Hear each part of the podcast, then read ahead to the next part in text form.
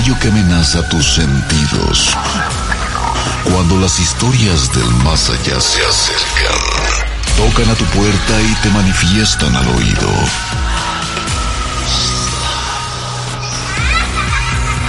Así es, aquí está Rubén García Castillo.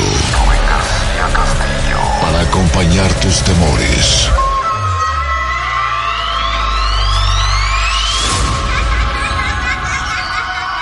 Historias del más allá.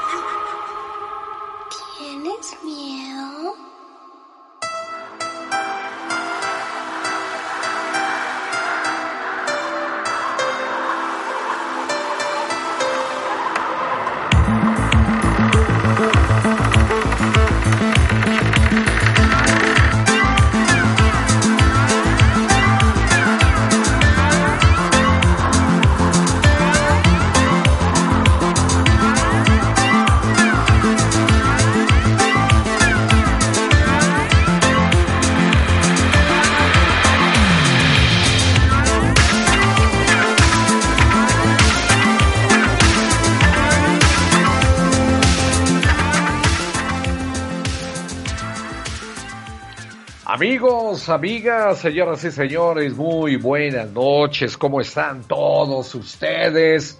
Esperando que muy bien. Esperando, como dice por ahí, no hay otro punto, no hay otro tema de conversación más que el que seguimos en confinamiento o bien en aislamiento. Esto ya se va a acabar en algún día, en algún día. No lo sabemos cuándo, pero ya ya falta menos. Amigos nuestros, buenas noches, pues bienvenidos a su programa estelar, el programa que gusta a chicos y grandes de nombre Historias del Más Allá. Qué bueno que están con nosotros esta noche, cosa que nos da mucho, pero mucho gusto el tenerlos una vez más reunidos a todos los amigos que les encanta, como a nosotros, el género de terror, pues está todo listo para comenzar con esta gran audición. Déjeme presento al staff de lujo que hace posible esta transmisión. En la producción se encuentra Carlitos Gutiérrez. Allá en los controles, Edithita Cuevas, la mejor operadora del mundo, claro, según Carmelita, ¿verdad? Según Carmelita. No, yo también eh, apoyo esa máxima, ¿verdad? Saludos, Chapis, allá en los controles. Está Paquito Díaz en la continuidad, está Alicia Bernardino en la continuidad. Saludos a todos, buenas noches. Y pues ya lo sabe que también nuestros amigos nos ayudan a retransmitir o transmitir este programa. ¿De quién estoy hablando? De la Universidad Juárez Autónoma de Tabasco, Sistema de Radio y Televisión de Hidalgo, Instituto Estatal de Radio y Televisión de Baja California Sur, Sistema Chiapaneco de Radio y Televisión, ¿es radio? Televisión y Cinematografía. Corporación Oaxaqueña de Radio y Televisión. En Veracruz nos escuchamos a través de Radio Más.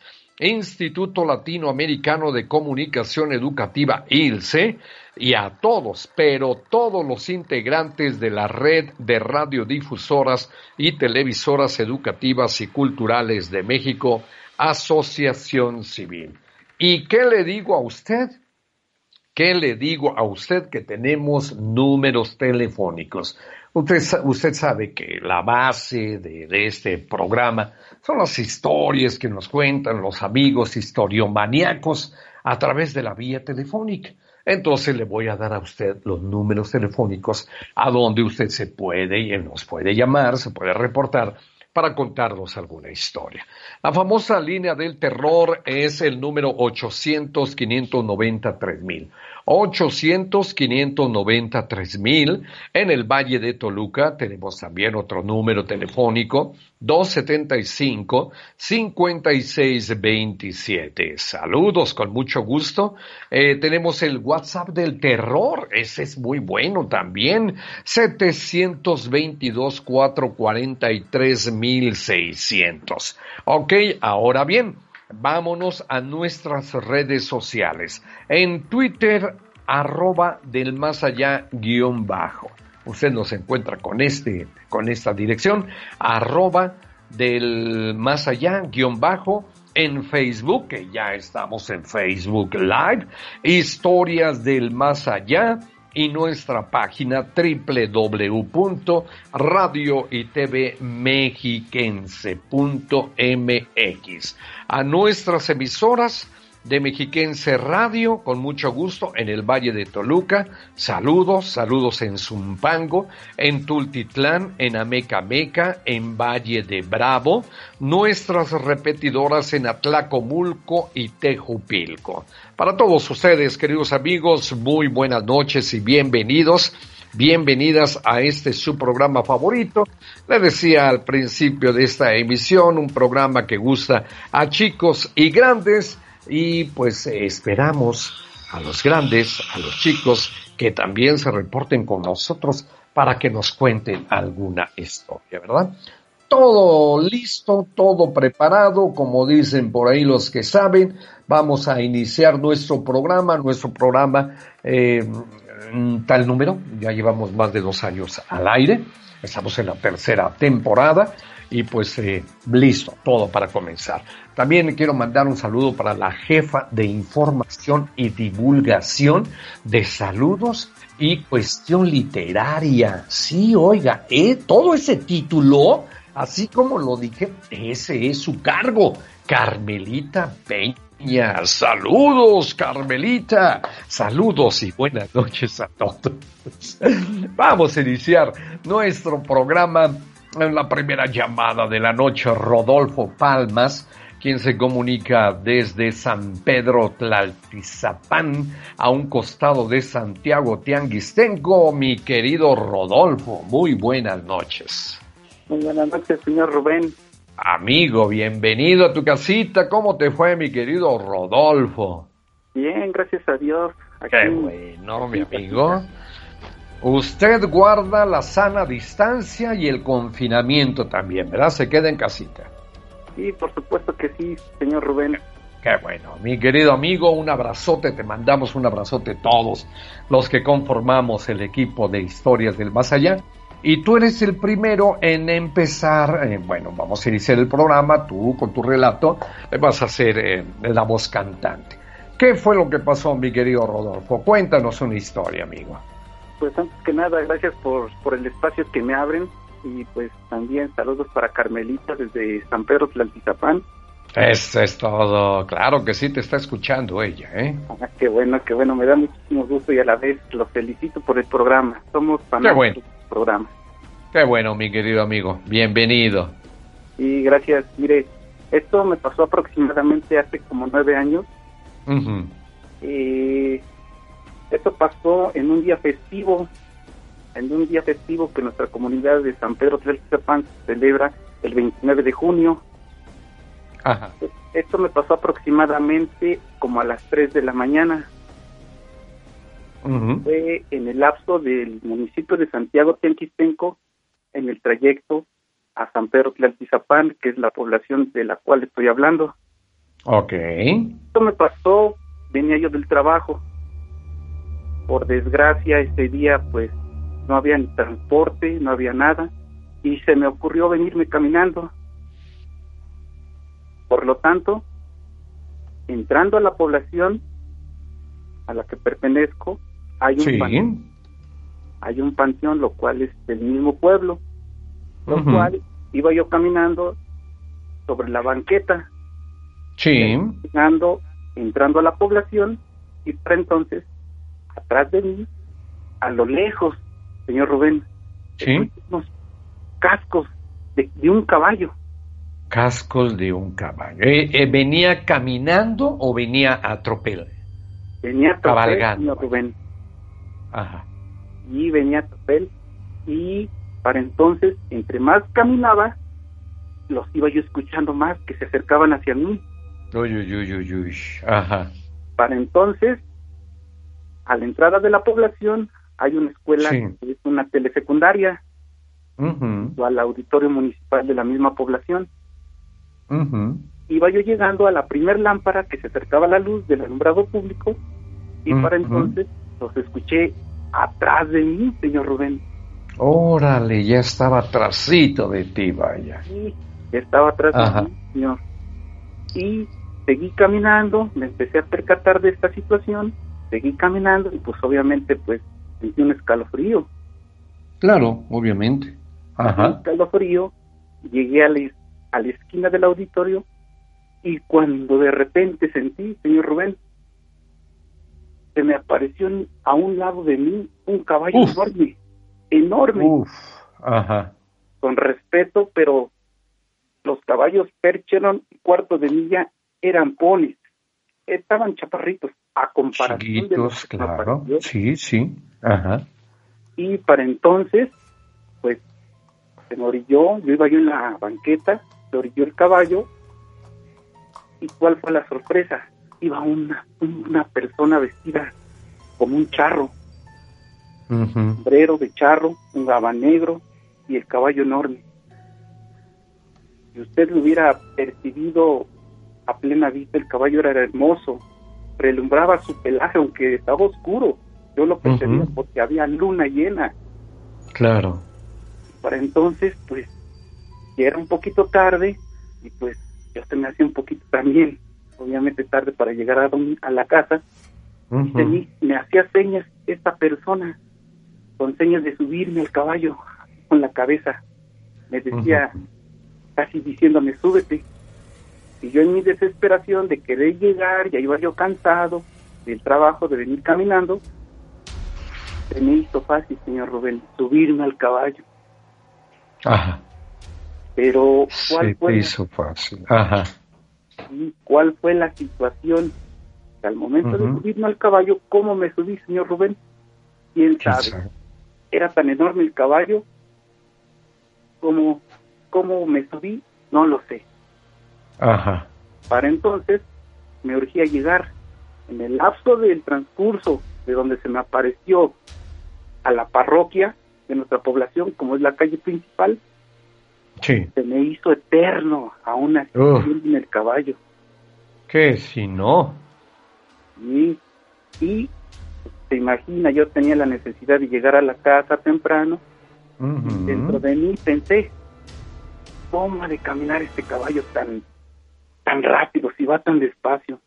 Pero para entonces, pero para entonces, cada año, se lo cuento rapidísimamente, cada año visito el santuario de la Virgen de San Juan de los Lagos. Ok. Y en ese año que visité a la Virgencita, me traje el escapulario de allá de ese santuario. Muy bien. Cosa que lo andaba yo trayendo en ese en esa noche. Claro, sí, sí. Lo cual posteriormente, como no vi que caminaba el caballo, se me hizo quitarme el escapulario. Mm. ha montado atrás de esta persona, de este charro, por decirlo así. Sí, sí. Me quité el escapulario, lo enrollé en la mano. Yo sentí, señor Rubén, que me agarré bien. Ahora sí lo abracé a esta persona mm. ya montado en el caballo. Sí, sí al momento que me quito el escapulario y me sujeto bien de esta persona, sí. le doy ahora sí con el escapulario al caballo en las pompis, por decirlo así. No, sí, sí. ¿cuál fue la sorpresa? Cuando ya estaba yo en el suelo. Te tumbó. Me tumbó, efectivamente. Sí, sí. Se desapareció por completo esta persona y a los lados, nadie percibió el percance que me pasó, solo ni señor Rubén. Completamente solo. Y completamente solo. Ni un alma que estuviera cerca de ti, amigo Rodolfo. Desde luego que no, señor Rubén. Híjole. Qué cosas. Oye, mi querido Rodolfo, el caballo traía silla, ¿verdad? Sí, efectivamente era. Traía. Bien. Imagínese, era como de esos caballos como de la revolución. Más o menos, más, o menos. Oye, Rodolfo, eh, pero eh, pudiéramos asegurar o descartar que se trataba del charro negro. Exactamente. Fíjese que. Era él. Efectivamente era él. Wow. Lo curioso de todo es que nunca le percibí la cara, solo su vestimenta. Solamente. Elegantemente, ¿verdad? Ataviado. ¿Aló, Rodolfo? Sí, sí, sí, estoy aquí. Sí, ok, ok. Sí, elegantemente ataviado, enorme el caballo, el jinete, eh, un hombre fuerte, moreno, bueno, según las características físicas que nos han dicho los amigos, que así se presenta, se les aparece el, charro negro con su sombrero elegantemente ataviado, volviendo a lo mismo, muy guapo, y pues eh, de repente, en un abrir y cerrar de ojos, querido amigo, se te desapareció. Sí, se me desapareció y créamelo, señor. Mejor, ¿eh? Mil veces mejor, amigo, ¿eh? Pues sí. ¿Verdad? Así es, qué bueno. Oiga, mi querido Rodolfo, pues qué buena historia para comenzar el programa, amigo. La aparición. Ya después te levantaste del piso, todo magullado, y te fuiste a casita. Sí, créame lo que llegué a casa y lo primero que recurrí fue a la entrada del domicilio, como vive un tío. Sí porque ya no llegué al interior del domicilio, este, llegué nada más en la entrada y le comenté a mi tío que abriera rapidísimamente la puerta porque venía yo obviamente asustado, venía pues percatado, bueno, en un momento dado llegué a pensar muchas cosas, ¿verdad? Por supuesto, mi amigo, el miedo nos hace ver cosas que en muchos de los casos ni existen, pero la mente nos juega a cada, nos hace pasar por cada jugada que olvídate amigo, tú me lo vas a poder decir después de haber vivido en carne propia esta experiencia. Sí, exactamente, señor Rubén. Y hay Muy bien. pero va a haber un momento dado en el cual pues voy a volverme a comunicar y... Ah, sí, claro. Eso es indudable, mi querido Rodolfo, porque sabemos que tienes mucho que platicar aquí con los amigos de Historias del Más Allá. Te agradecemos mucho tu llamada, Rodolfo. Gracias y que pase bonita noche, mi amigo. Igualmente, señor Rubén, y gracias a todo su, staff técnico y, producción en general. Vientos, gracias. Buenas noches, Rodolfo. Buenas noches, saludos.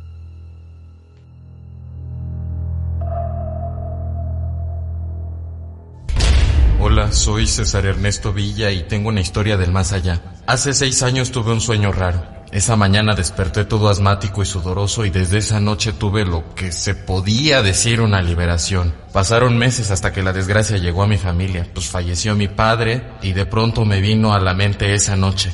Recordé que aquel sueño vi a mi padre en el ataúd les conté a mis familiares y me dijeron que probablemente tenía sensibilidad para esas cosas, y creo que desde esa noche me sentía extraño, pues soñaba horrible y despertaba llorando. Pues bueno, después de un tiempo me empecé a acostumbrar a estas cosas y comencé a escuchar un programa similar al de ustedes, y fue ahí cuando me dio curiosidad de saber cómo funcionaba la brujería.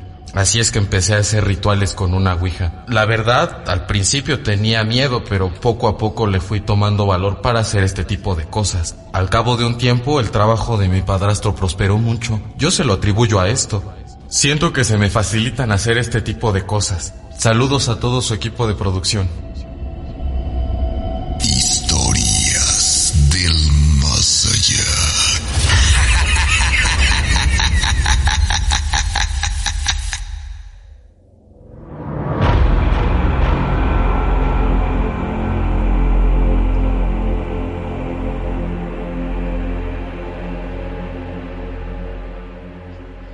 Hola amigos, buenas noches. Por aquí tenemos un saludito. Eh, ¿Qué tal, don Rubén? Buenas noches. Les saludo desde Tenango del Valle. He sido su fan desde los programas anteriores. La mano peluda, apague la luz y escuche. Soy Sergio y quisiera mandarle eh, un saludito con mucho gusto para Misael, Jessica, dice mis bebés, Misael, Jessica y Citlali. Saludos también a Carmelita, dice que tiene una voz muy bonita. Gracias, gracias mi querido Sergio. Y vámonos, queridos amigos, con la siguiente historia de la noche. Esta es a cargo de una damita de nombre Carol Trejo. Ella nos habla de Gilotepec, Estado de México. Hola, Carol, buenas noches. Hola, buenas noches. Bienvenida, mi amiga, a tu casa, historias del más allá. ¿Qué nos platicas esta noche, Carol? Bueno, a mí me sucedió hace dos años. ¿Qué fue lo que pasó? Ajá. Es que, bueno, aquí en mi pueblo antes nosotros cuidábamos borregas. Muy bien. Eh, Mi abuelita nos mandaba a cuidar borregas y pues en un, en un llano había una hacienda muy vieja. Ajá. Y entonces, este, este, mi abuelita me decía que allí, había, que allí espantaban y que, y que allí había dinero enterrado y pues yo de curiosidad me metí. Bien. Este, iba con, con tres primos y yo. Ajá. Uno de mis primos que tenía 15 años, este, me, me, me dijo, pues vamos, y le dije, ok, y este, nos metimos. Muy bien. Este nos metimos y, y estaba una una como casita abajo de la tierra que antes se metía la gente. Ajá. como un sótano. Entonces este mi, mi primo me dijo pues hay que meternos nos metimos pero mi primo dijo como que dijo es que no puedo respirar dijo así. Y Mm. digo- y le dije ya que salirnos y ellos dijeron no hay que meternos para ver qué hay Entonces, Oh, la curiosidad, ¿verdad, Carol? la curiosidad. Ujú. y, y entonces nos metimos. Y entonces yo me salí corriendo porque escuchaba así como pasos, así cadenas, bien feo. Entonces este se salieron mis otros dos primos y mi primo el más grande que tenía 15 años se quedó ahí y Ya. como cinco minutitos salió corriendo. ¡Córrele, córrele! sí. Y, Ajá. y este salió corriendo y quedó así como que viéndose viendo al al este al cuartito ese a la a la azotea a la Ok, ok. ¿A la casa? ajá Ajá, sí, sí. Se quedó como traumado cinco minutitos. Y entonces le digo a mis primos vámonos ya porque aquí me dio miedo al salir salieron tres gatos negros. No yo me quedé así como que diciendo ay no qué miedo Uf. Ajá. Entonces, este, este, ya nos fuimos con las borregas y mi primo así como que en el camino estaba como que temblando, este, le decíamos algo, no quería hablar. Bien, o sea que ya, ya venían de regreso con las borregas a la casa. Ajá, ya veníamos Ah, a ok, la casa. ok, perfecto, perfecto. Pero él estaba, tú lo notabas eh, claramente que él no estaba en sus cabales. No, él le- le- se, se le notaba muy alterado, ajá, espantado, espantado. Ajá. muy, muy espantado. Le decíamos algo y no quería hablar. Entonces llegamos con mi abuelita y dijo, mi, mi abuelita me preguntó, ¿de qué le, qué le pasa a tu primo? Me dijo. Y entonces este le dije, pues es que entramos en una hacienda, le dije. Y me dice, ¿qué hacienda? Y nos regañó. Ay, Dios. y este y, y le dije en una hacienda que está allá en un llanote grande por donde están las milpas le digo y dice mi abuelita qué andan haciendo allá dice y le digo es que mi primo nos dijo que fuéramos y le digo y yo le dije que no pero este ya veníamos a, a- acá a la casa y este y, y estaba como que traumado no quería Ajá. hablar le digo Sí, sí. y me dice mi abuelita, pues ahí espantan, dice. Uf. Ahí, ahí estaba como, me dijo como que estaba como que el demonio nos quería llevar. Por supuesto, claro. Y le digo, y le digo, ¿cómo? Le dije así, no, yo diciendo así como que, ¿cómo? Y le di, me dijo, este, ahí está, ahí estaba el demonio, los querían llevar, dice. Mm, Digo, con razón escuchaba como cadenas, pasos, le digo.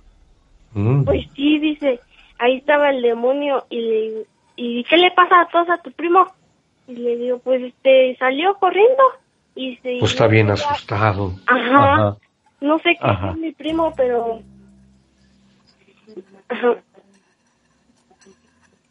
Y le digo, este, ahí Sí, aguántame tantito, aguántame tantito. Carol, vamos a la primera pausa del programa. Amigos, regresamos después de esos mensajes a su programa Historias del Más Allá en su tercera temporada.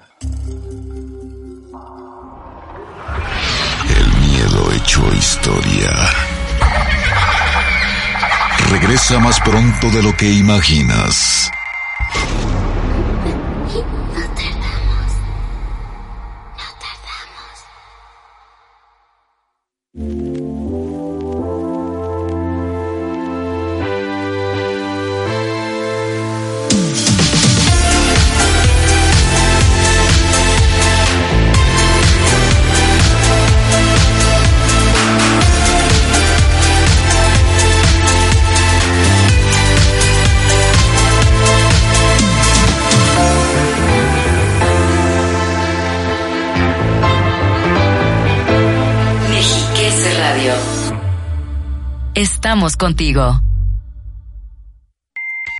Si consideras que has superado todos tus miedos, espera a escuchar las siguientes historias. Estamos de vuelta.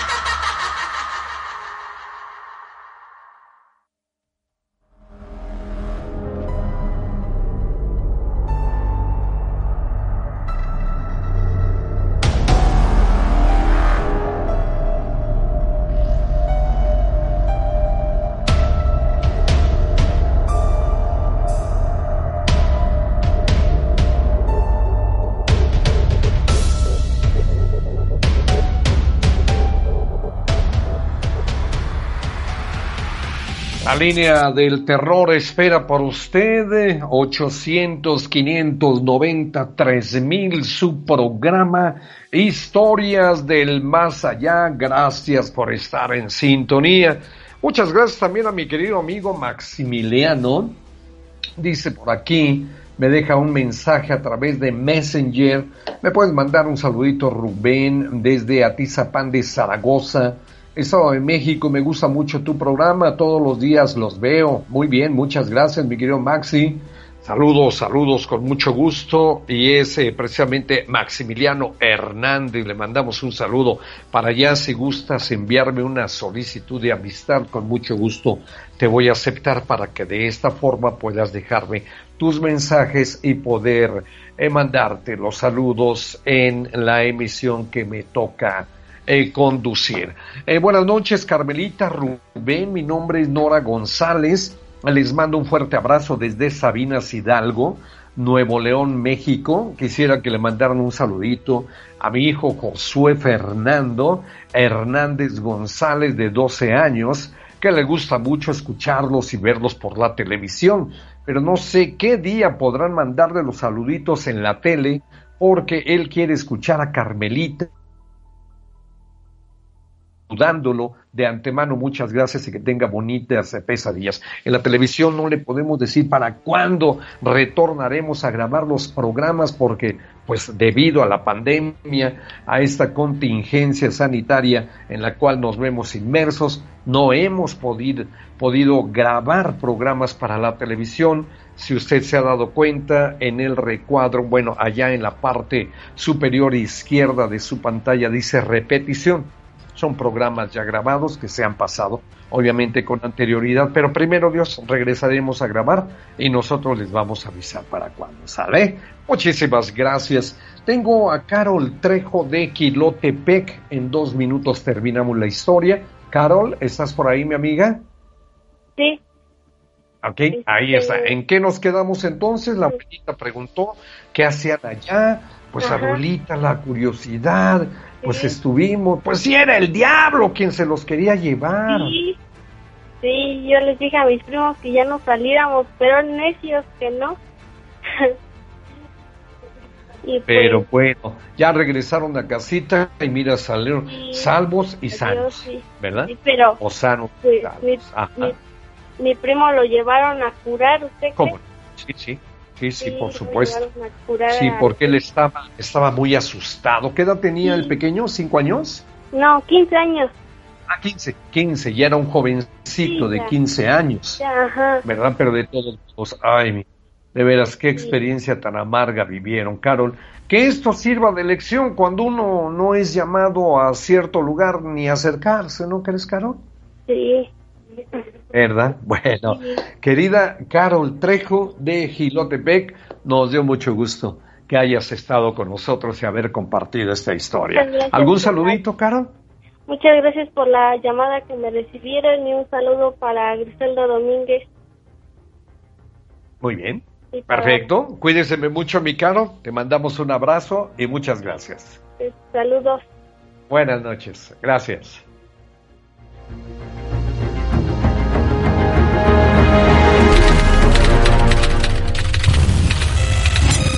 Letras oscuras. Pavoroso infortunio. Cuando la noche es decapitada por las luminiscencias del alba, me tiemblan las alas. Zozobra en mi vampírica alma. Qué espanto de amaneceres. De ángeles blancos y rocíos cálidos empapando los gélidos tonos que nos ofrenda la diosa nocturnidad. Qué desasosiego y desamparo ante el claudicar de las tinieblas y su genuflexión traidora cuando la alborada acontece. Solo nos queda resignarnos, ocultar nuestra faz oscura en la humedad de la cripta, en los abismos de la tierra y esperar que no tardará el reloj en dar la vuelta a su arena y el crepúsculo a retornar. Entonces, cuando la penumbra abra sus fauces, asesinaremos auroras, desangraremos mañanas.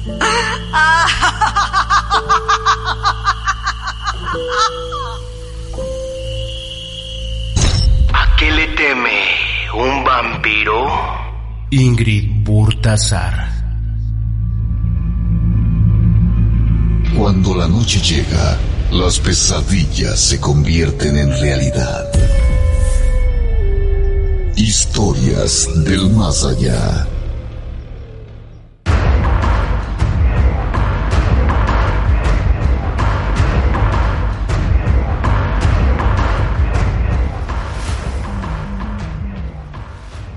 Vamos, vamos, queridos amigos, su programa Historias del Más Allá, con un saludo muy afectuoso a todos los amigos fe historiomaníacos que ya están dándole con todos los mensajes del mundo. Saludos a esa comunidad que tanto y tanto apreciamos. Eh, por aquí tenemos otro mensaje. Bueno, buenas señor, una pregunta si no es molestia. Mire, yo y mi papá tenemos tiempo viéndolo solo viéndolos. Solo que mi papá es un poco penoso, pero se le dio la idea de decir, sale, voy a hablar. Y pues queremos a ver a qué número marcar. Mi papá tiene muchas historias que le han pasado en su vida y las, las quiere expresar así a la gente.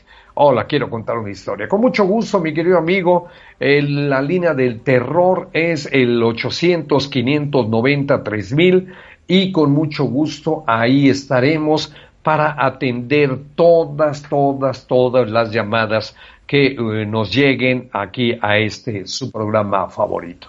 Márquele 800-590-3000 a sus órdenes con mucho gusto. Bueno, pues, eh, ¿qué tenemos por acá? Que tenemos eh, ahora sí que lo siguiente, ¿verdad? Un saludito para Antonia Partida de Mazatlán, Sinaloa. Ay, mi Mazatlán, perlita escondida entre los encantos del agua del mar, creo que así va, ¿no? Más o menos. Bueno, pero es Mazatlán, Sinaloa. Saludo para todos ellos, Antonio Lucas, querido amigo, buenas noches. Carmelita y Don Rubén, les mandamos un saludo y un abrazo muy fuerte.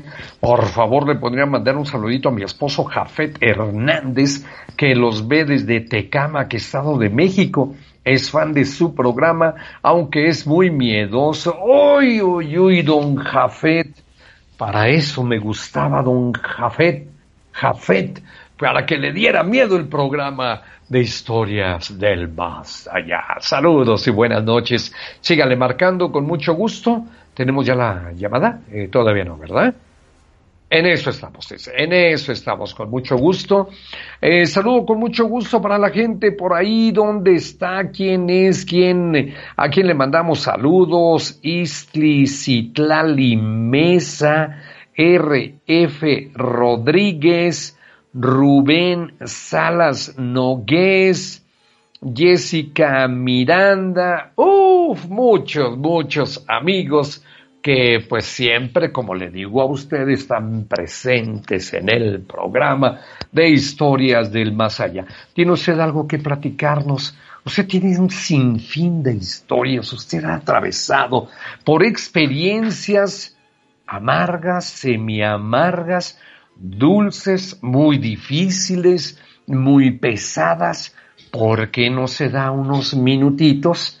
¿Verdad? Eh, eh, vaya, se exenta de sus eh, actividades y con mucho gusto le vamos a poder escuchar a usted con esas historias que nos pudiera contar a través de la vía telefónica en la radio. La recordamos a los, a los amigos que el programa por televisión de historias del más allá comienza a las 12.05 de la noche, 12.05, bueno, ya es madrugada, ¿verdad? Ya pasando de la medianoche, ya es el otro día, entonces ya lo tenemos por ahí. En el otro día, pero eh, no nos quita mucho si decimos eh, es las 12 de la noche. ¿verdad? A esa hora usted podrá ver el programa Historias del Más Allá y podrá escuchar las historias que los amigos nos han contado, ¿verdad? A lo largo y a lo ancho de estos dos años que tenemos al aire una capsulita con mucho gusto. Luego sigo eh, platicando con ustedes, pero vamos primero a la capsulita y esta es la cápsula.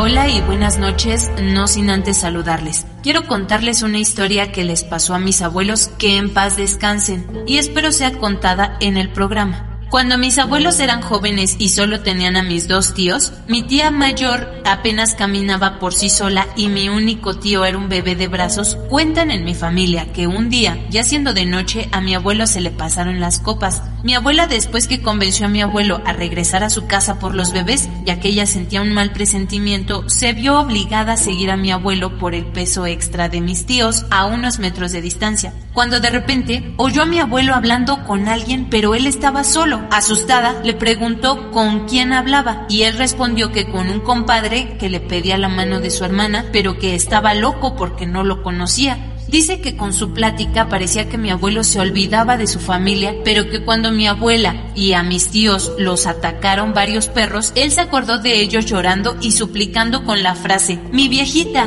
mis hijos, mi vieja, mis hijos. Dice mi abuela, dice mi abuela que como por arte de magia, los perros se callaron y se quedaron petrificados. Y ella gritó, Dios mío, ayúdanos. Cuando mi abuelo se volteó contra alguien y con furia empezó a golpear a alguien en una nopalera, pero después del trance seguía lo inexplicable porque mi abuelo no tenía un rasguño y dijo ya en juicio que se había peleado con el diablo. Lamentablemente tiempo después, la hermana de mi abuelo murió de forma inexplicable dejando a sus cuatro hijos huérfanos. Atentamente, su amiga Maritza Islas. Cuando la noche llega, las pesadillas se convierten en realidad. Historias del más allá.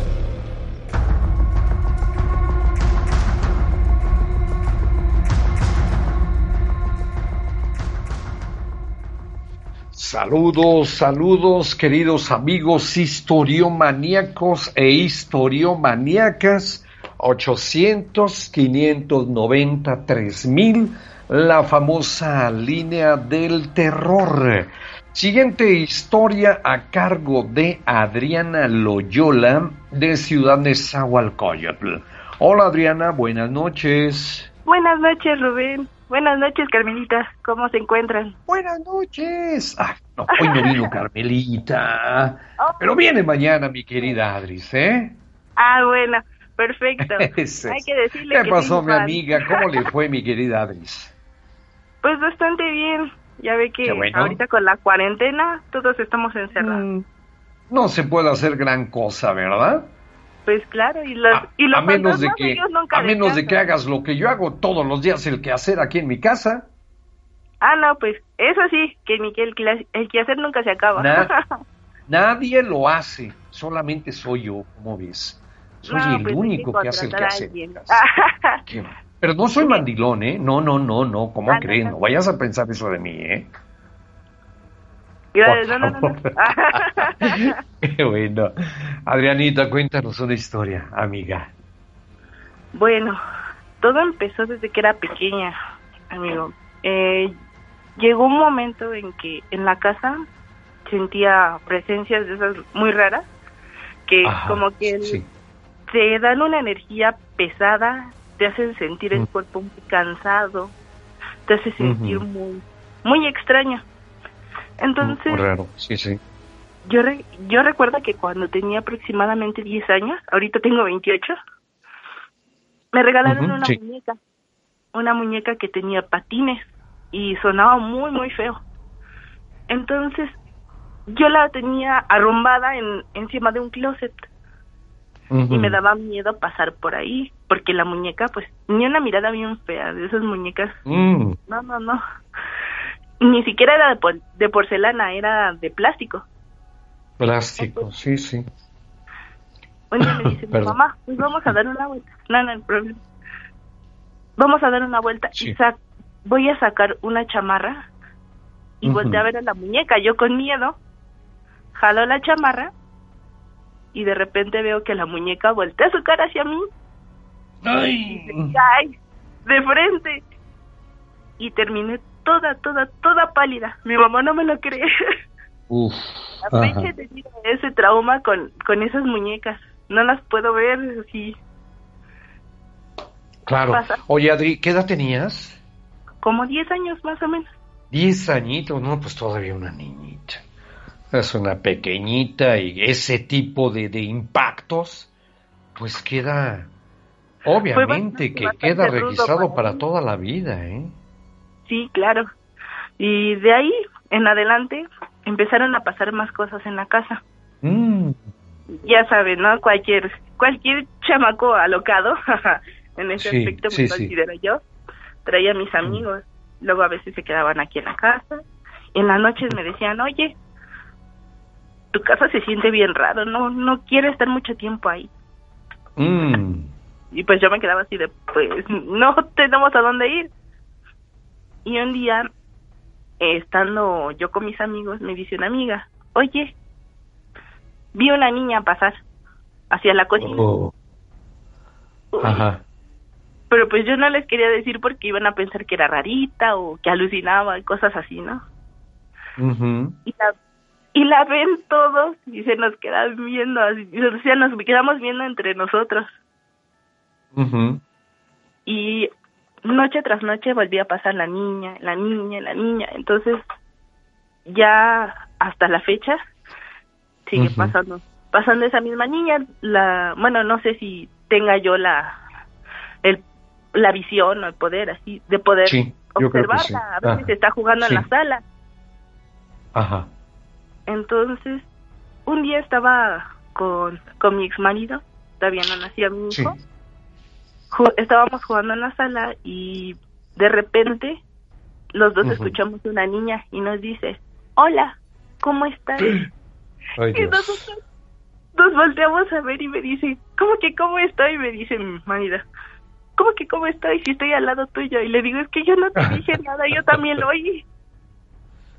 Ajá y desde entonces hemos estado así como que muy pues a mí sí me da miedo estar a oscuras en mi casa. Claro, pero pues no me puedo mudar. uy, uy, uy, todo ese tipo de cosas querida Adriana han dejado algo muy importante en tu vida.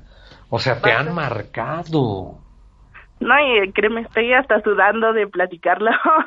sí, sí, lo estás volviendo a vivir. Es que estás viviendo nuevamente. Ajá. Es diario y constante, o sea, mi mamá también ha visto sombras que han pasado de su recámara a un bañito que tenemos hasta el fondo. Yo también he visto sombras. Mi propio hijo me dice, mamá, es que pasó un muchacho corriendo por la sala. Y Son cosas que son a diario. Y aparte de eso, no sé, tal vez la casa sea un punto para traer cosas paranormales. Claro, pero, sí, definitivamente. Pero hemos visto ya un duende. Mi mamá ha sentido frío, así que cuando le he dicho, va pasando por ahí la niña y lo ha sentido muy, muy feo. Oh. ¿Cuántos viven en la casa, Adriana? Somos seis. Pero en la parte, bueno, son dos pisos la parte de arriba vive mi hermano con mi papá y en la parte de abajo mi, mi mamá y yo, ¿no? bueno, mi mami uh Pero pues son cosas que nos han estado pasando muy a menudo. Yo y sobre todo de mucho tiempo atrás. Claro, en mi cuarto se siente una presencia horrible, horrible, horrible. No puedo dormir yo solita porque sí siento que alguien como que me quiere ahorcar. Vaya. Oye, Adri, una preguntota. ¿Nunca se te ha ocurrido cambiar de, lugar las, las cosas eh, que hay dentro de tu cuarto? La cama, la cajonera, el ropero, si es que hay ropero. El closet no se puede mover, ya es fijo para, para siempre. Pero digamos que pudieras cambiarla, los, los muebles del lugar. Los he cambiado, Rubén, los he cambiado por todos lados he tenido la oportunidad de de yo misma este cambiar mis muebles porque soy de las personas a veces no se quedan quietas no he, puesto los mm. muebles de diferentes poses menos la cama porque está muy pesada ah esta es muy pesada y sí necesitas ayuda de un hombre fuerte o dos hombres fuertes o seis hombres fuertes ¿Qué podemos decir? El asunto es de que la cambien, pero no has encontrado eso. Pero al, hacer el cambio de los otros muebles, ¿no se ha registrado algo diferente, Adriana? Sí, llegó un momento en que se empezaron a caer en mis cosas y habían ruidos. En las noches se oh, escuchan quejidos. Hay quejidos así muy fuertes, como si a una persona la tuvieran, o sea, la estuvieran azotando y, la, y la típica de todas las casas, creo, la de la canica que cae en el techo. Ah, ok, sí.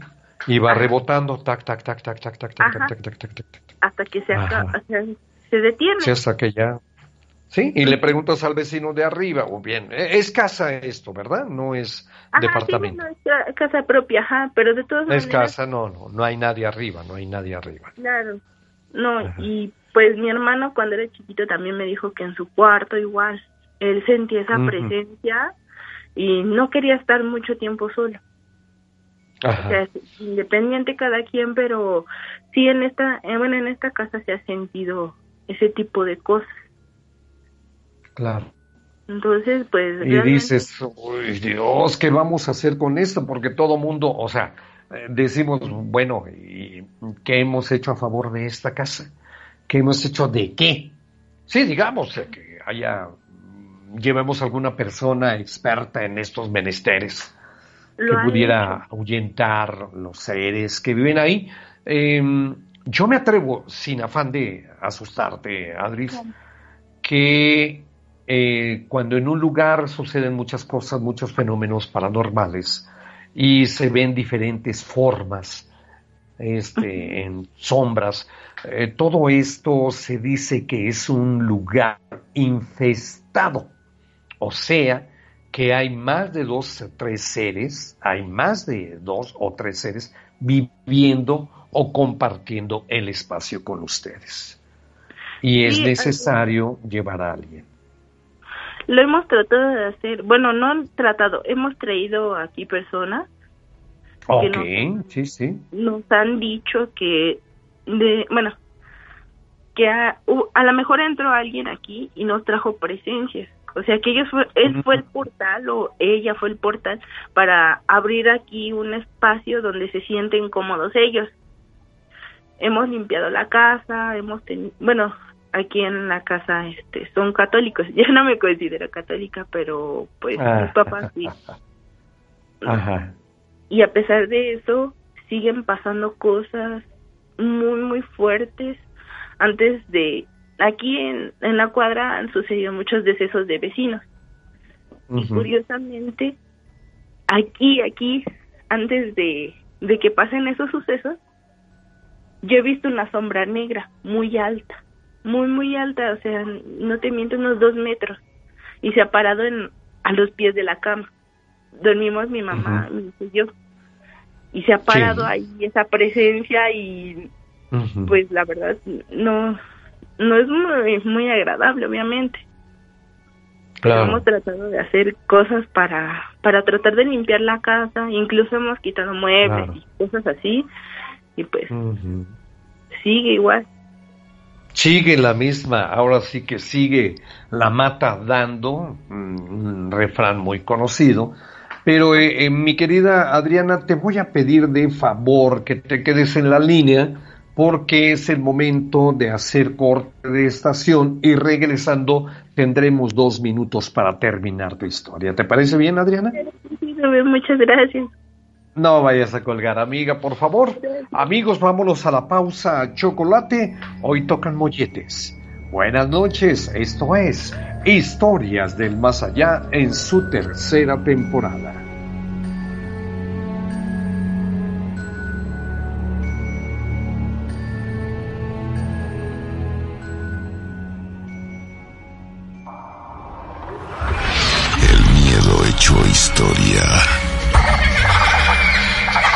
Regresa más pronto de lo que imaginas.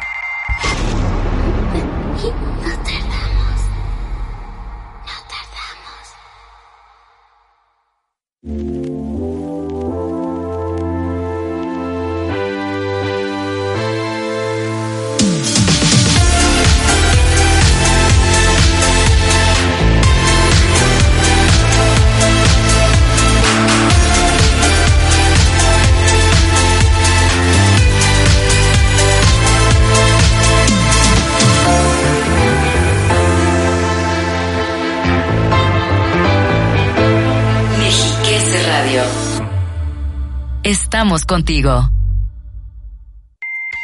Si consideras que has superado todos tus miedos, espera a escuchar las siguientes historias. Estamos de vuelta.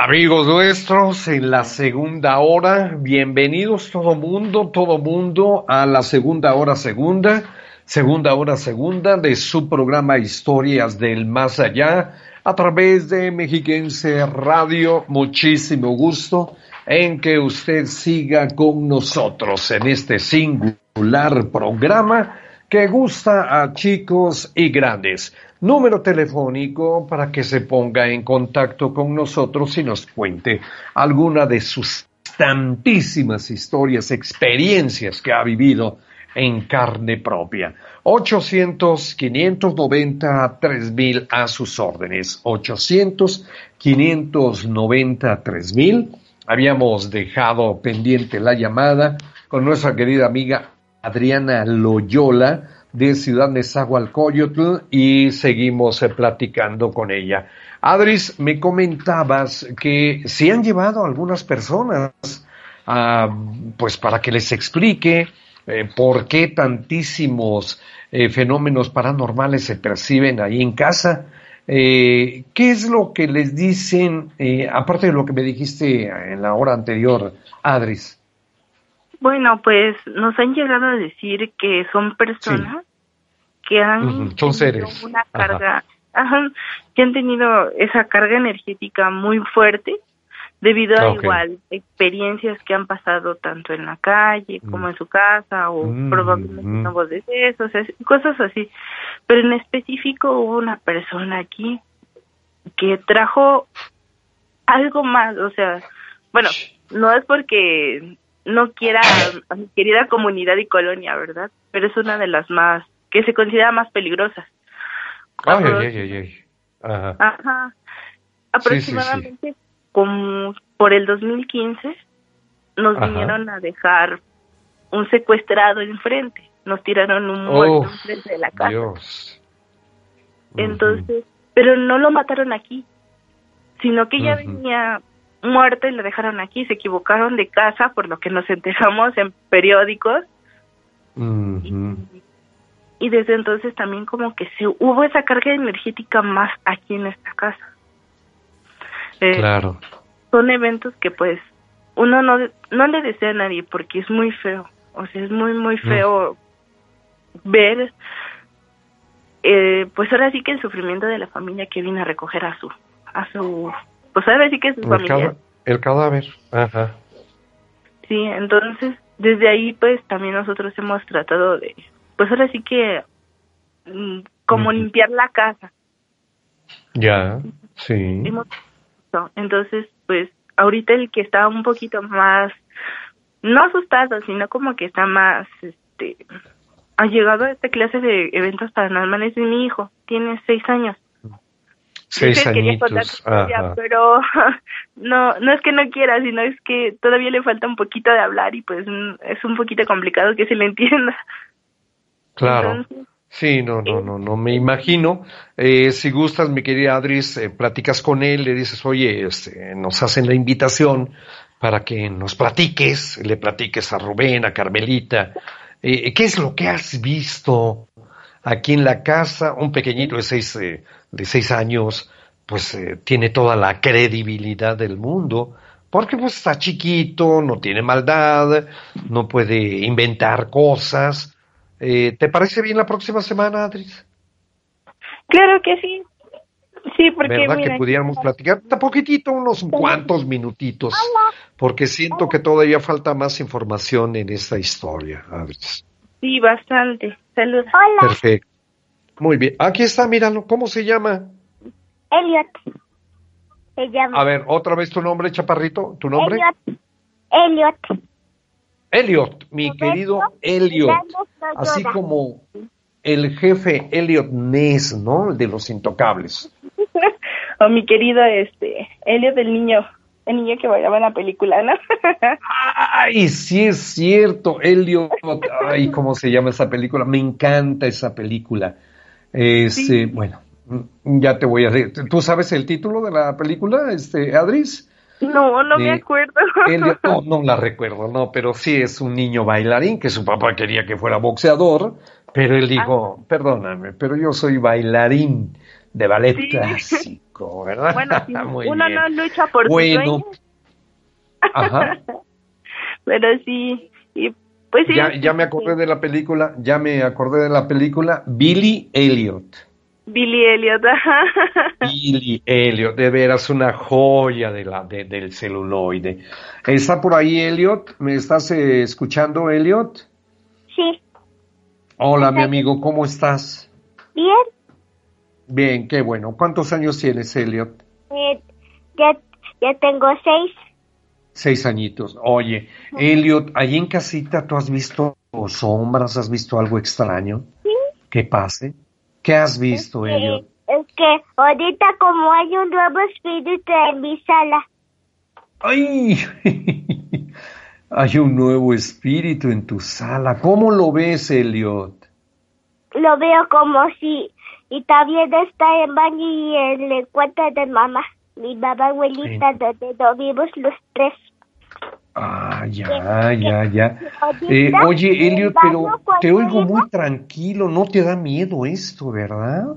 Sí, sí me da miedo.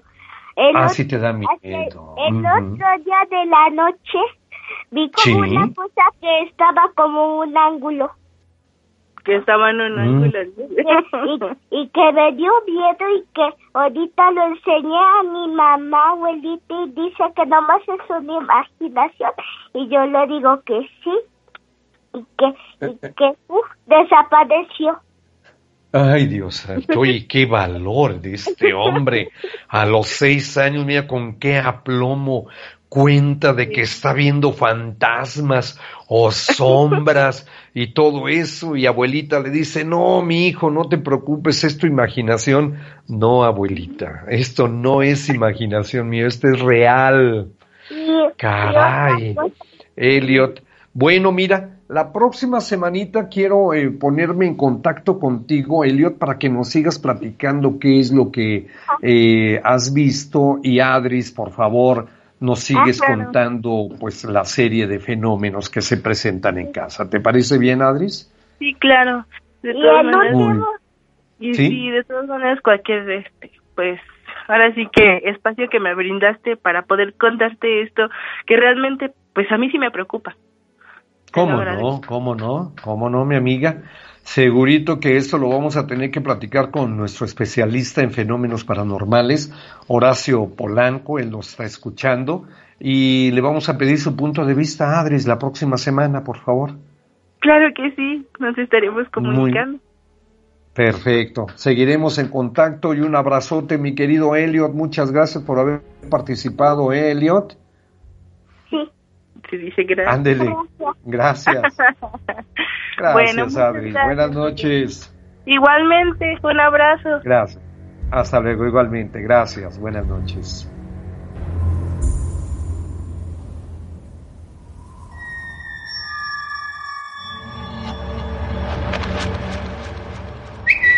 Búscanos en Twitter como arroba del más allá guion bajo. Escríbenos y deja que un extraño ente responda tu mensaje. ¿O te da miedo?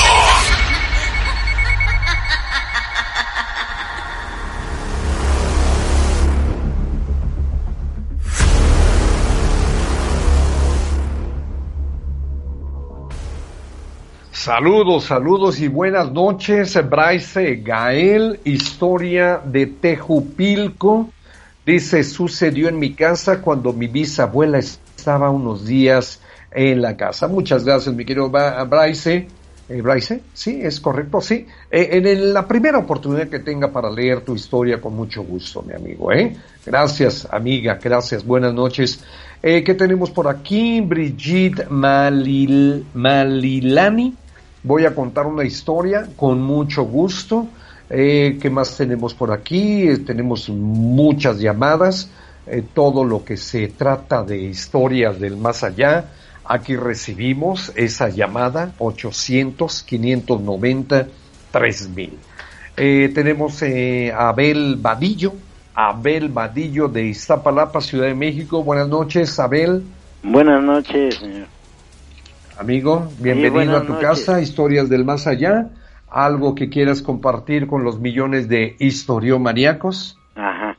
Sí, como no, tengo... historia, por favor, mi amigo, adelante. A mí me sucedió cuando yo era chico. Este, resulta que yo, a mí me llevaron a una casa de una tía porque tenía una tienda y entonces mi tío se iba a ir a operar y mi tía se quedó sola, entonces me dijo que yo fuera para ayudarle a hacer sus cuentas. Y entonces, este, pues yo no, nunca había vivido en esa casa. Una noche, yo en esa fecha yo tenía unos zapatos que tenían una hebilla por un lado. Y este, al caminar, si no me abrochaba yo la hebilla, pues sonaban. Entonces en esa noche yo me acosté a dormir y oí oí que venía una persona con unos zapatos como los míos, oí les son que sonaban, ¿no? Las hebillas y llegó a la orilla de la casa, bueno, a la puerta de la casa y ya no se oyó nada. Yo esperaba que dijera buenas noches, me pueden vender algo porque era una tiendita. Y nada, no se oyó nada. Bueno, Resulta que al siguiente día le digo a mi tía, ¿sí se dio cuenta usted, tía, que cuando yo cerré la tienda y me acosté, llegó una persona, vino una persona de la calle, se oyó como traía unos zapatos como los míos y me dice, ¿oíste? Le digo así. No, dice, cuando oigas eso, tápate hasta la cabeza y ponte a rezar, porque eso no es bueno. Bueno, ya pasó. Como al mes, yo estaba acostado ya, cerraba, cerrábamos, yo cerraba a las 11. Me acosté ya como a las 12 oí que los perros, como es ahí un ranchito, ya ve que una casa por aquí, otra por allá. Oí que los perros ladraban y se acometían y luego salían chillando como si les pegaran. Entonces yo que agarro y que me levanto de la cama y me voy a la esquina, abro la puerta que estaba en la esquina de la casa y me asomo y veo que venía un perro, un perro grandotote negro. Y los perros, los perros de por ahí pues, son pues, perros chiquitos, les llamamos chachanetes, este, y se le iban encima ladrando y no lo tocaban, parece que los agarraban de la cola y los aventaban así, salían oh. chillando. Y se le venía otro. Igual ladrándole y salía rebotado chillando. Y yo decía, pero si el perro no les hace nada, el perro va caminando despacio pasó como a unos tres metros de lejos de mí y se internó en el monte, pues en la, en el, para allá del cafetal. Entonces, este, le volví a decir a mi tía, fíjese que así, así, ay, su palabra fregado, chamaco, no te he dicho que, cuando oigas algo te acuestes y te tapes. Oh. Ah, no, pero yo no sentí miedo, yo vi el perro así, pero un perro negro, lanudo, y pasó cerca de mí y se fue. Bueno, y después, ahí mismo en esa casa, este, un día, una noche estaba yo dormido y oí que mi tía decía, ay, este, mira es negrito, ay, mira es pintito, y ay, mira es güerito. Y yo abro la puerta y me paro a verlos, estaban hacia el cafetal, hacia la huerta, en un árbol de naranjo tenían amarrado una, una puerca, una cochina, y estaba criando y ahí decía mi tía, ay, mira qué bonito, y ay, mira qué bonito, y yo los estoy viendo de lejos como a unos 10 metros. Cuando de repente en la huerta se oye como que arrastraban fierros, cadenas, pero un ruiderazo, feo, feo. Y este, y veo que mi tía se mete y mi tío, pero de, corriendo para la casa. Ya nomás la puerca estaba amarrada, paraba las orejas y así y yo no sentí miedo, yo al siguiente día que le digo a mi tía, oiga tía, fíjese que anoche yo oí que usted hablaba por ahí afuera. Ah, sí. Digo, y decía usted que pintito, que negro. Ah, dices que estaba criando la puerca. Ah, mm. está bien, le digo, y este, ¿y por qué se metió corriendo? ¿Por qué se metieron corriendo, tía? ¿A dónde está? Pues yo parado ahí en la puerta. No, y su palabra era esa, fregado, chamaco. Fregado chamaco. Y, yo ya crecí, nos venimos para acá, tuvimos nuestros hijos y les contaba yo a mis hijos lo que me pasó y ellos pues, sí me ponían atención así. Pero yo los llevé con esa tía y les dije, tía, cuéntele lo de el perro grandote, cuéntele lo de los zapatos, cuéntele lo de los puercos y ya ella les contó y mis hijos pues ya, ya creyeron firmemente que sí, yo lo viví y yo lo pasé. Pero digo, pues ya mi tía me dijo, no, es que ahí donde vivía yo, pues ya no vivía en esa parte cuando llevé a mis hijos, pasaron los años. Dice, es que ahí era el camino del diablo.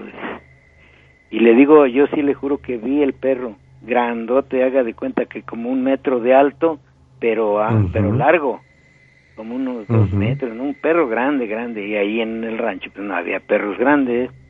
Claro que no. No les hacía nada, él iba caminando. Y pues yo pienso que ha de haber sido de veras ahí el camino del diablo.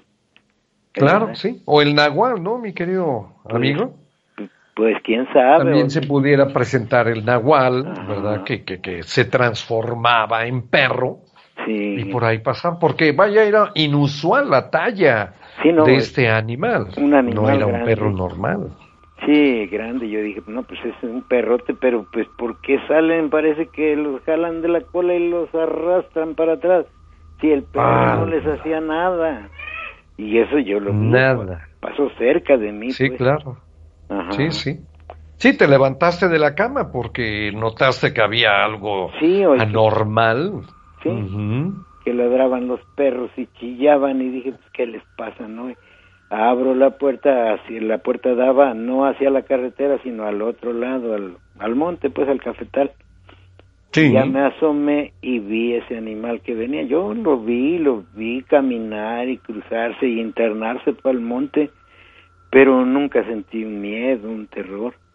Y este y, y, me dijo después mi tía, es que ahí era el camino del diablo, ahí pasa el diablo.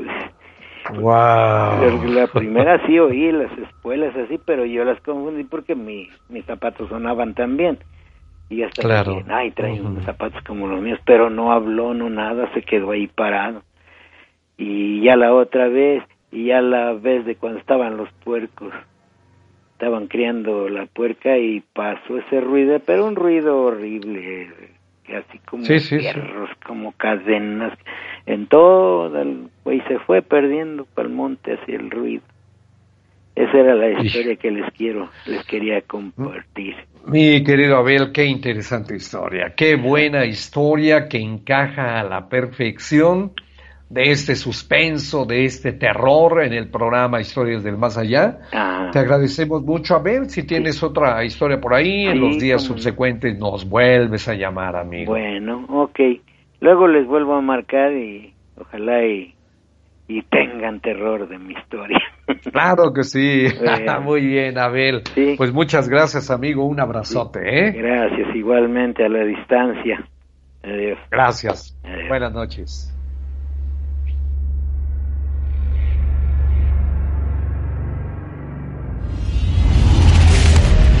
Dato del más allá.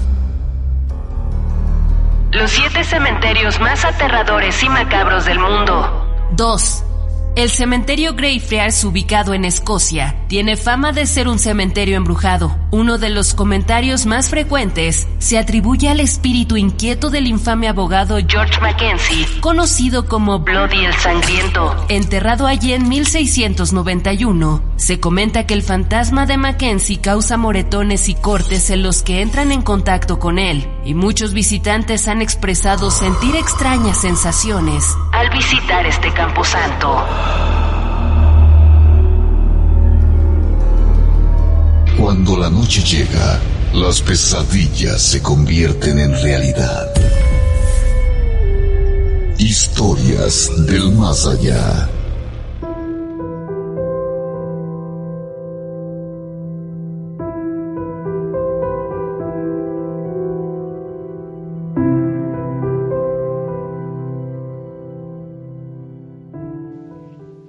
Saludos queridos amigos en su programa Historias del Más Allá a través de Mexiquense Radio, número telefónico, la famosa línea del terror 800-590-13000. mil. Un saludo para Brigitte Malilani en Tizayuca, Hidalgo. Un saludo para Chelita que manda saludos a Rubén, a Carmelita y a su nieto Luis Ángel. Saludo para todos ustedes, queridos amigos. La invitación, si tiene usted alguna historia, le gustaría platicarla, le gustaría contarla para todos los millones de, de historiomaníacos a sus órdenes, con mucho gusto recibiremos su llamada, recibiremos lo recibiremos a usted, a usted también, para que nos cuente esa historia. Hemos escuchado historias muy buenas esta noche. ¿Verdad? Como siempre en el programa Historias del Más Allá. Síganle marcando con mucho gusto a toda la gente que está por allá, por los amigos, de los amigos de Lerma, ¿verdad? Saludos también amigos de Ocoyoacac. Saludos eh, también para toda nuestra gente y nuestros vecinos de Metepec, Estado de México. Un saludo para todos ellos y también para todas ellas. Márquele si tiene usted alguna historia, alguna historia que le gustaría platicar y sobre todo pues para eso, ¿verdad? Para vivirla todos juntos. Porque hagan usted de cuenta que se abre una pantalla enorme en nuestra mente, nos abre una pantalla enorme y seguimos paso a paso, ¿verdad? Cada uno de los detalles que usted nos platica.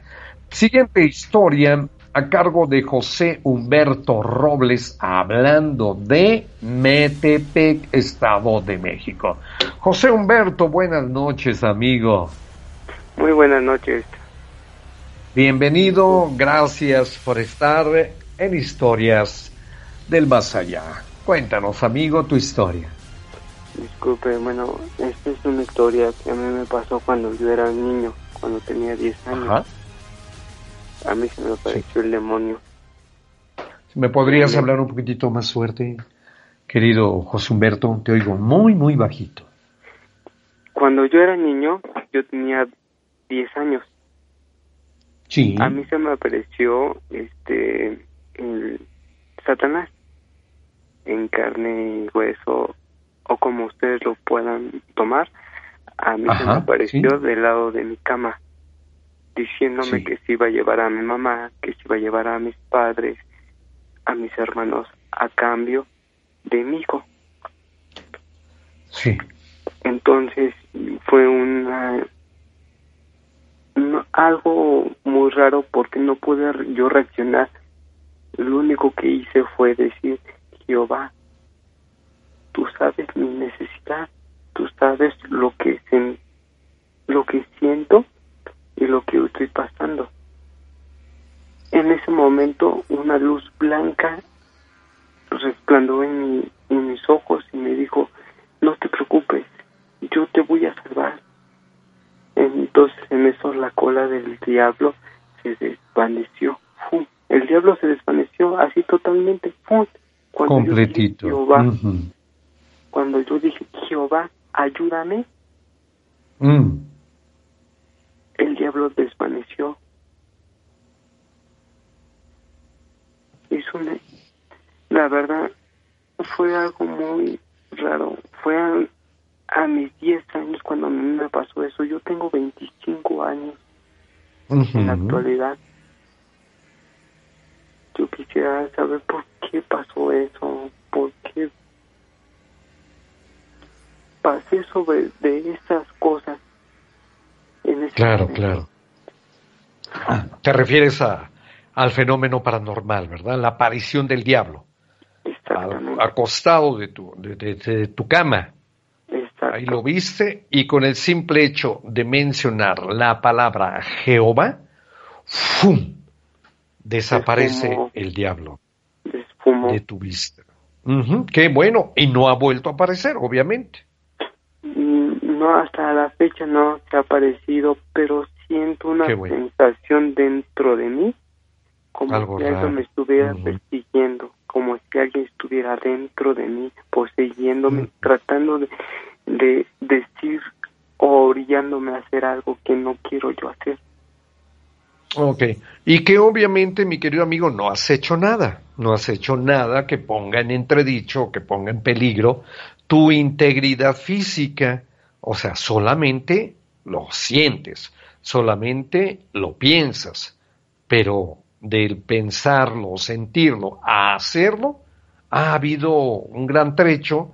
Y afortunadamente, querido amigo José Humberto, esto ha quedado solamente en el mero pensamiento. No te ha pasado nada de eso. Afortunadamente. Pues desgraciadamente, o afortunadamente. No, afortunadamente, afortunadamente, no, no, desgraciadamente no. No, no, mi amigo, no. No, no hay que llamar a la fatalidad porque en cualquier momento se pudiera presentar. Pero ese, eh, ahora, digamos, el acecho constante, la persecución del diablo, que tú dices es algo extraño, un demonio, algo que me incita a hacer algo que yo no quiero, obviamente, porque no quiero problemas en mi vida. ¿Cuánto tiempo llevas viviendo esta situación del acecho de este ser? De este ser fue, le digo, desde los 10 años, lo, años. yo lo vi a los 15 lo volví a ver, pero no fue de esa forma, fue diferente. Ah, ya fue de una forma diferente, sí, ya. Pero mi pregunta, mi pregunta en concreto es cuántos años llevas viviendo esta angustia de el que tengas a este ser dentro de tu ser, de tu cuerpo. Desde los 10 años, Señor, le digo. Desde los 10 años, o sea, desde los 10 años. Jamás he podido sacar ese remordimiento que llevó. No ¿Has platicado, has, has, platicado esto con tus papás? No, para nada. No lo has platicado, lo has guardado.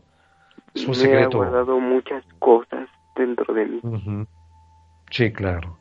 Claro. ¿No han notado algún cambio en tu conducta tus papás? Que te hayan preguntado, oye hijo, ¿y por qué has cambiado tanto tu forma de ser? No, la verdad, no, no te han dicho. No, entonces, no, mira, o sea, a, ojo de buen cubero, pues se, se oye, se, se ve, se palpa, se, se ve de que no te ha pasado nada, que no te ha afectado en nada. Esta es la presencia, como dice el acecho, de este ser. Y yo me congratulo, yo, pues vaya, me alegro mucho de que no haya pasado esto a mayores. José Humberto, porque si no ya estaríamos, no sabemos dónde estarías en este momento, el haber hecho algo, indebido. Pero afortunadamente, pues tu vida ha seguido con ese rumbo normal, ¿no? Ok, ok. Mm, muchas gracias por escucharme. Perfecto. Por no, hombre, al contrario. Gracias por permitirnos escuchar esta historia. José Humberto, vecino de Metepec, un abrazo y buenas noches. Igualmente.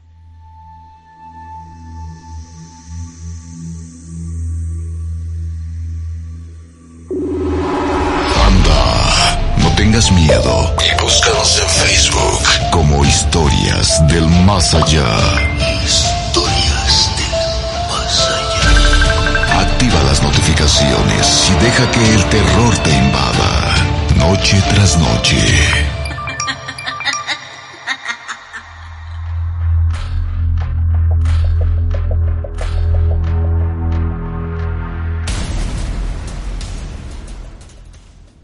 Y vamos a la última pausa del programa Historias del Más Allá en su tercera temporada.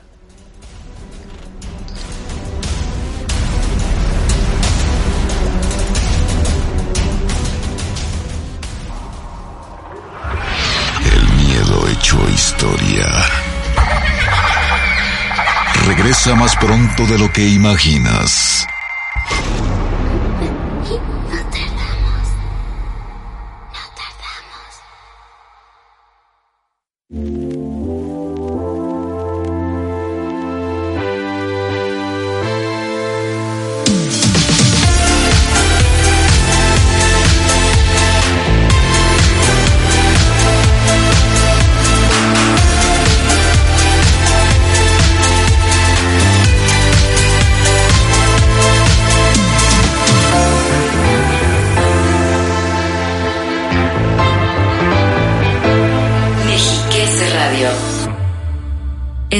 Contigo.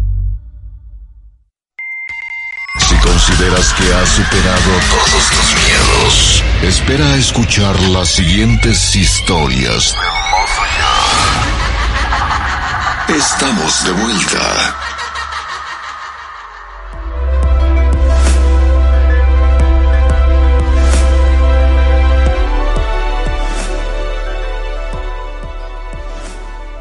Recta final de su programa Historias del Más Allá a través de Radio Mexiquense, porque en Mexiquense Radio estamos contigo. Hay que recordar, seguimos en casa, ¿eh? No podemos relajar todavía esa situación. Quédense en casita a lavarse las manos constantemente y su sana distancia que no pueda faltar también en nuestra vida diaria. Seguimos con mucho gusto, es la historia que vamos a escuchar a continuación. Gloria Villaverde de Iztapalapa. Hola Gloria, buenas Hola, noches. Señor Rubén.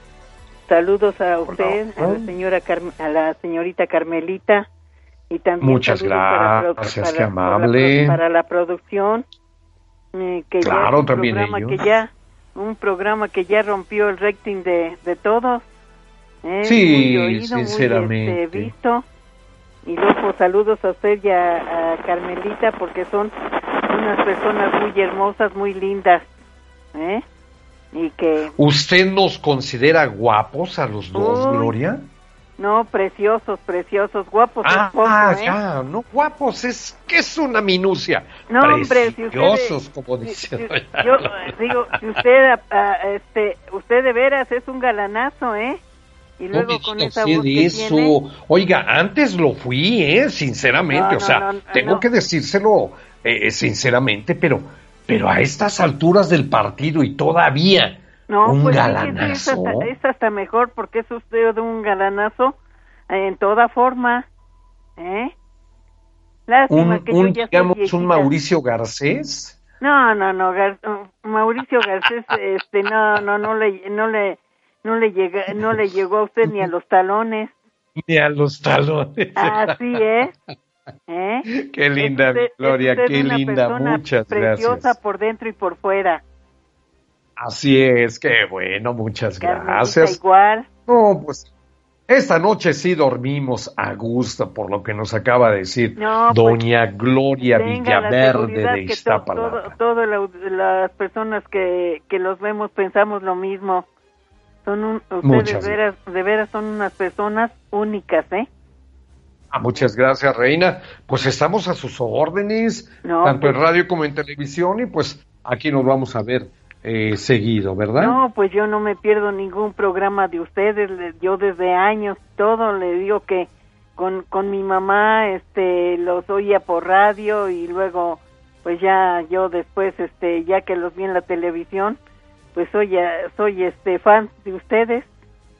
qué linda, mi Gloria, qué linda. Permítanos enviarle, Carmelita, a nombre de Carmelita y un servidor, un beso con todo respeto a doña Gloria Villaverde por las palabras que nos acaba de dar a conocer. Y, y como dicen por ahí, pues vámonos a la historia, doña pues Gloria, porque si no luego se nos, nos va a faltar tiempo. ¿Verdad? Bueno, mire, yo ya había hablado. anteriormente ya había yo hablado con ustedes que les platiqué de mi abuelito que lo sacó el diablo de la cárcel. Es verdad, es verdad. Que vivía en, en Tepito, no sé si se recuerden eso. Sí. Bueno. Sí, pues sí, cómo no, claro. Esto, esto que les voy a platicar me pasó a mí, pues tenía yo como 10 años, así es de que ya llovió, ¿no? Ya llovió y re fuerte. Sí, hombre, granizó y todo. Este, hasta granizó. Ándele, pues.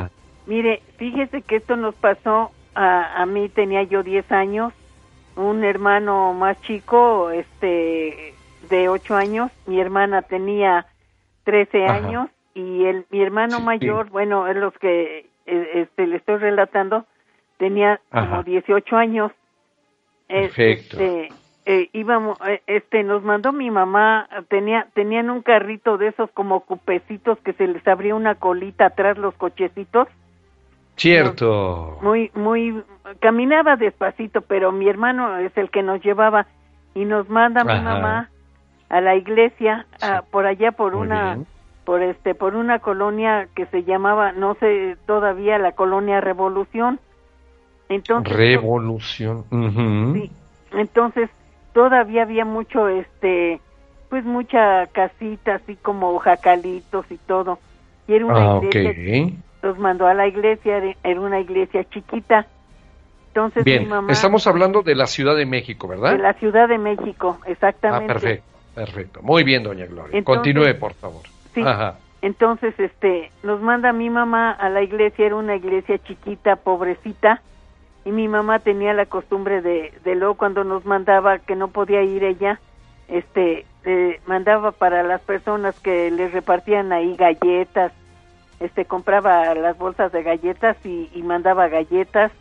Y ahí no, ahí íbamos que a llevar eso. Y esa vez yo creo que se nos metió el pingo y dice y, y quedamos no pues no vamos a la iglesia nos comemos las galletas y, y el dinero que le dan a uno para ya ve que da uno deposita cuando pasan este a la, de la iglesia que tiene uno que dar. Sí. No pues no, lo, no los gastamos y órale. sí y así hicimos.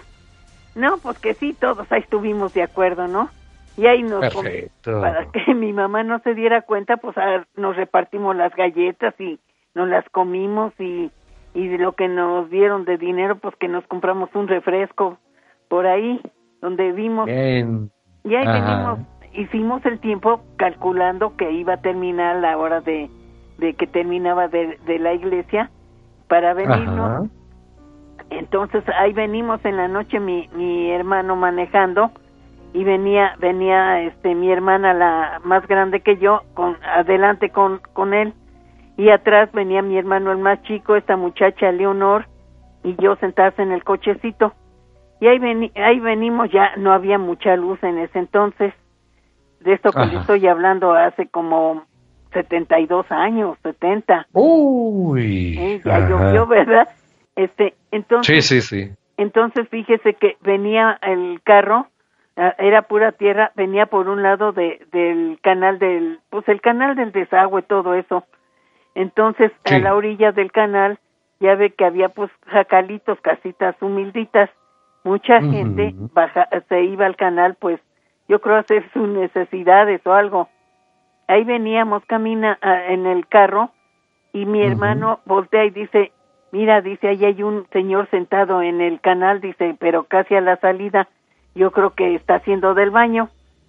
Y nos dio risa, ya ahí venimos con el carrito. Cuando empieza, empieza a salir del canal esa cosa así, pues ya no era un señor, empezó a salir una cosa grande, así haga de cuenta que era como un murciélago grandote, que tenía unas, unas alas, no tenía cabeza, y empezó a flotar así, como para donde donde estábamos nosotros íbamos él iba como volando.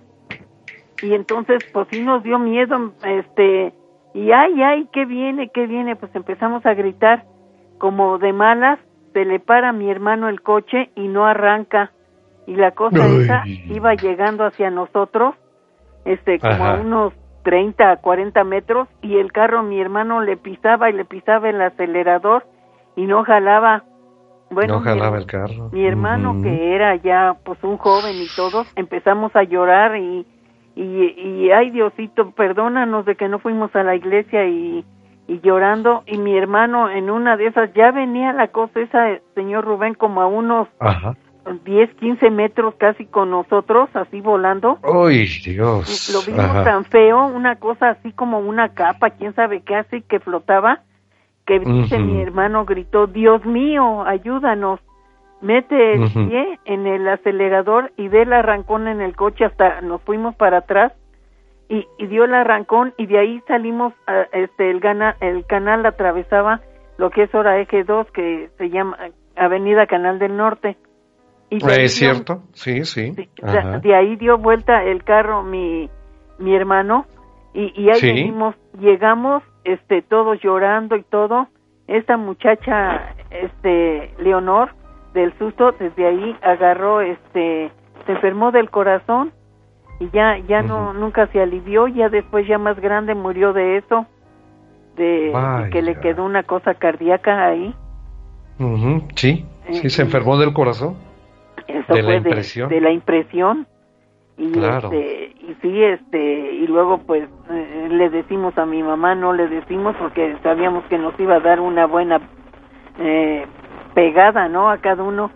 Nos quedamos con eso y todo pero este sí, fue una una una cosa tremenda. Yo nunca había visto una cosa así que como que flotara como que volara. Claro. Haga de cuenta que como si era una capa como alas pero no se le veía cabeza nomás se veía así como que que se flotaba y iba hacia nosotros. Sí, claro.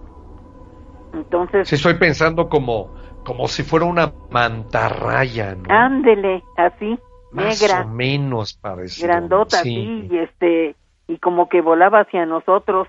Y le digo que el susto fue cuando se nos paró el, bueno, se paró el coche y no arrancaba. Llevamos un susto todos que ya lo vimos cerca, este, que pensamos que nos agarraba.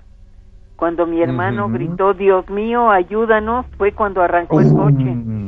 Pero Ahí prende el carro y mete el acelerador hasta el fondo y arranca el coche. Sí, pero fue una cosa terrible, así tremenda, que, que pasamos y hasta, bueno, mi hermano el mayor ya falleció, nada más queda quedamos tres, mi hermana más grande que yo, el más chico y yo, y todavía nos acordamos de, ¿te acuerdas de eso cuando fuimos Esa, hijo. Por andar de chamacos también. Yo creo que el nos caló los oídos, había hecho para que no anden haciendo eso. Claro, sí, sí. Porque pareciera, este, pareciera, eh, Gloria, que no nos oyen, ¿verdad? O sea, lo que decimos no nos oyen, pareciera. Pues Pero parece que sí nos oyen. Pues sí, y dicen, bueno, ahora me voy a manifestar para que se les quite lo sabroso, ¿no? Nos está mandando mi mamá a la iglesia y nosotros también nos desbalagamos, fuimos, eh, nos gastamos lo que nos dio y todavía nos comimos lo que mandó. Y, sí. Eh, se vale porque era, estaban chiquitos. Pues sí, le digo, yo tenía como 10 años, mi hermano tenía 8, mi hermana 13. Ajá. Estábamos chamacos, eh, mi hermano mayor es el que tenía 18 años que, iba manejando el, el, cochecito y era un carrito que no corrían tan fuerte como los de ahora, ahí iba el carrito este caminando, no corrían tan fuerte, pero cuadradito, muy bonito. Sí, era, eran muy bonitos. Pues sí, pero esa vez ya ni del carrito seguimos y calaba o no, ya lo que queríamos era salir Vámonos y hay que llegar a casita porque la noche de hoy estuvo bastante tétrica, bastante no, pues Sí, la cosa que, que te tardamos hasta días sin, sin dormir, de, yo me quedaba en una pieza con mi hermana en una cama y hasta brincábamos así, no, yo creo de que nos acordábamos. Sí, fue una cosa bien, bien fea. Y han pasado años y todavía me acuerdo de Todavía se acuerda. Doña Gloria, muchísimas gracias por habernos acompañado. Pues, pues muchas gracias y ahí después ahí les platico porque sí hay cosas que pasaban en, en aquel entonces, creo que pasaban más que ahora últimamente. Claro que sí, claro que sí, doña Gloria, vamos a estar al pendiente de su llamada. Le agradecemos mucho, que descanse usted y muchas gracias por haber llamado. ¿eh? un abrazo y felicidades por todo y aquí estoy yo con ustedes, ¿eh? Muchas gracias, doña Gloria, un abrazote, buenas noches. Igualmente para ustedes, buenas noches. Hasta, luego, adiós.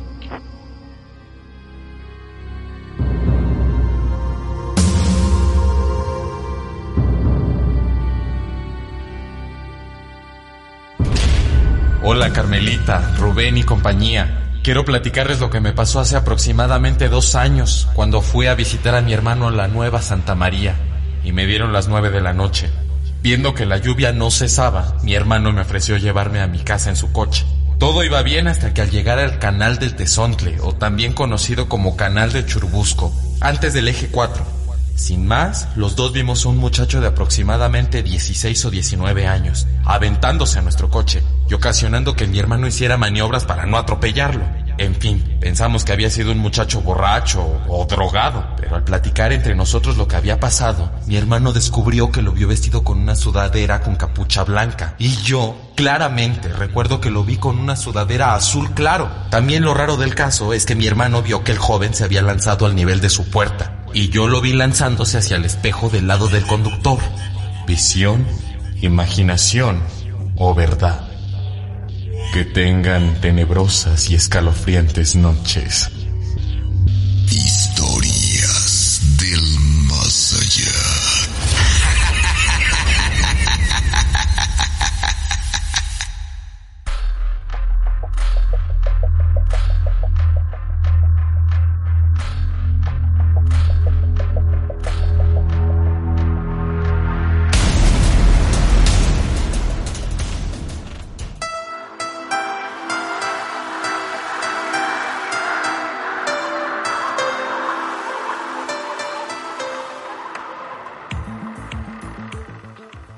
Y un saludo cordial para Alberto Vilchis de Valle de Bravo. Saludos a su esposa Rosario Gutiérrez López.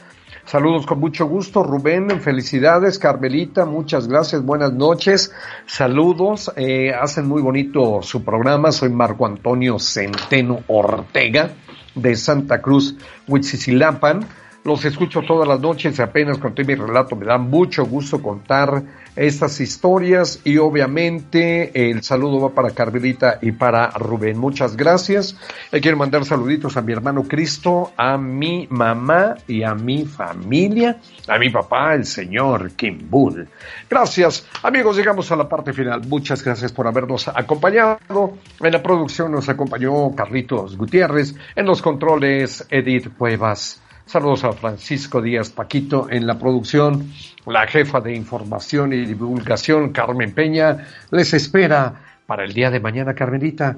Vamos a acompañar a Carmelita para que echar relajo a las 10 de la noche en otra emisión más de Historias del Más Allá. Gracias, buenas noches, descanse usted y no se le olvide dormir con las luces encendidas. Buenas noches.